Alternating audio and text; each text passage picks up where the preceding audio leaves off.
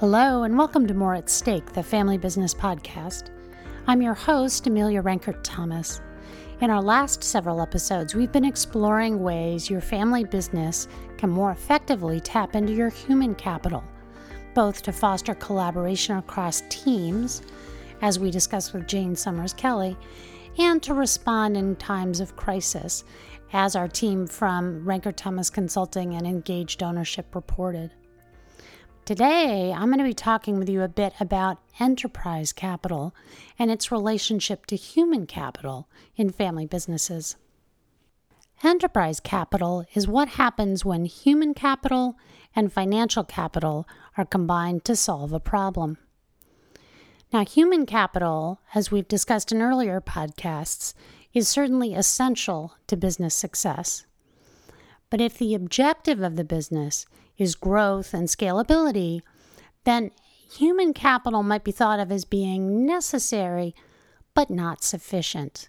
Your business is going to need enterprise capital as well systems, processes, intellectual property, equipment, machinery, databases, algorithms, relationship systems. Think of enterprise capital as organized and systematized human capital. So, enterprise capital is what enables the business to go beyond relying on a key person or maybe a handful of deeply experienced, knowledgeable, seasoned employees, and then expand by growing sales, entering new markets or territories, or creating entirely new businesses, which you couldn't do with that limited, specialized human capital. And that's because enterprise capital harnesses and institutionalizes the know how of those key people so that it doesn't just stay in their heads. It can be used throughout the business in more and different ways. We've been thinking about enterprise capital quite a bit lately, especially in conversations with our students at UNC Kenan Flagler Business School uh, here in Chapel Hill, North Carolina. Many of these young people aspire to become the next generation of their family to lead the business. So, early in the term, I've been asking them, what's the most important core capital in your family business system? And nearly all of them cite the human capital and often specifically their parent, who might often be the founder of the business or perhaps the immediate successor to the founder.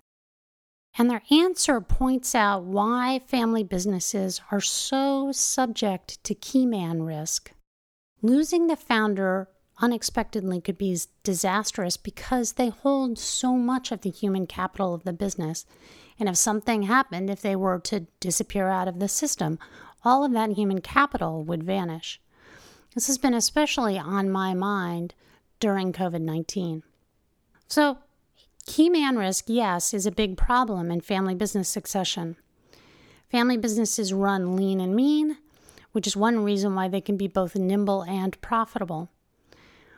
But at times of stress, and certainly at times of succession, that lean operation is risky. Think about it. If the business is deeply dependent on human capital that's represented by one or maybe a handful of key people, then what might the succession work out like if all of that human capital doesn't get transferred somehow before that succession takes place? Or, you know, think about it a little bit less dramatically. What if that human capital isn't shared throughout the business and other employees spend critical time and resources trying to solve a problem that's already been solved or to answer a question that's already been answered? Frankly, that's just a waste of good capital. I remember when I was a young person having just joined our family business, and my dad was trying to teach me something. And he sort of looked a little bit frustrated and he said, Why isn't there just an easier way to transfer all this knowledge that you're going to need? The flip side of this key man risk that comes with human capital is the opportunity of enterprise capital a potent way for family businesses to reduce key man risk is to identify the essential human capital that they have and then intentionally and deliberately transform it into enterprise capital. And so, how might you do that? How might you transform human capital into enterprise capital? We're going to be focusing on this in future episodes of this podcast and also in articles and activities. And we'll talk about how this works in various businesses. But essentially, there are five key steps to this process. The first would be identification, identifying what human capital is essential to this business specifically. You know, is it knowledge? Is it experience? Is it systems? Is it relationships? If you lost a key person suddenly, what exactly would you lose? The second step would be to prioritize. So, what human capital is most important to the business? Remember that transforming human capital into enterprise capital is work. It's not free. It requires resources, time, and energy that might be, frankly, devoted to other things. So it's important to really focus down on which human capital is the most important and to address that first. Then the third step would be to sort of dig down deep, figure out exactly what the knowledge or practice or relationship or process or system is that needs to be replicated. And then, fourth, document it. Now, get it down. That might mean writing it down in a series of steps. It might mean turning it into a line in a manufacturing plant. It might be creating a video where you simply talk with the person in question who has the knowledge. But in any event, get it down, get it recorded.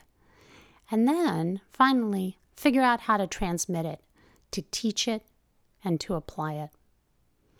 Now, these steps aren't necessarily simple or easy, but they do create a basic map for becoming more aware of the human capital in your system and the key man risk that comes with it, and then systematically turning it into the enterprise capital that not only will help your family business through succession, but also enable you to thrive and grow and leverage all of that human capital and new enterprise capital that you've identified and created. I'm Amelia Renkert Thomas. Thanks so much for listening. If you like what you hear, please subscribe to the podcast on Apple Podcasts, Spotify, or wherever you get your podcasts so you don't miss a thing. You can check out all our episodes, articles, and resources on www.engagedownership.com. If you've got a question or an idea that you'd like to hear us address, drop us an email at podcast at engagedownership.com.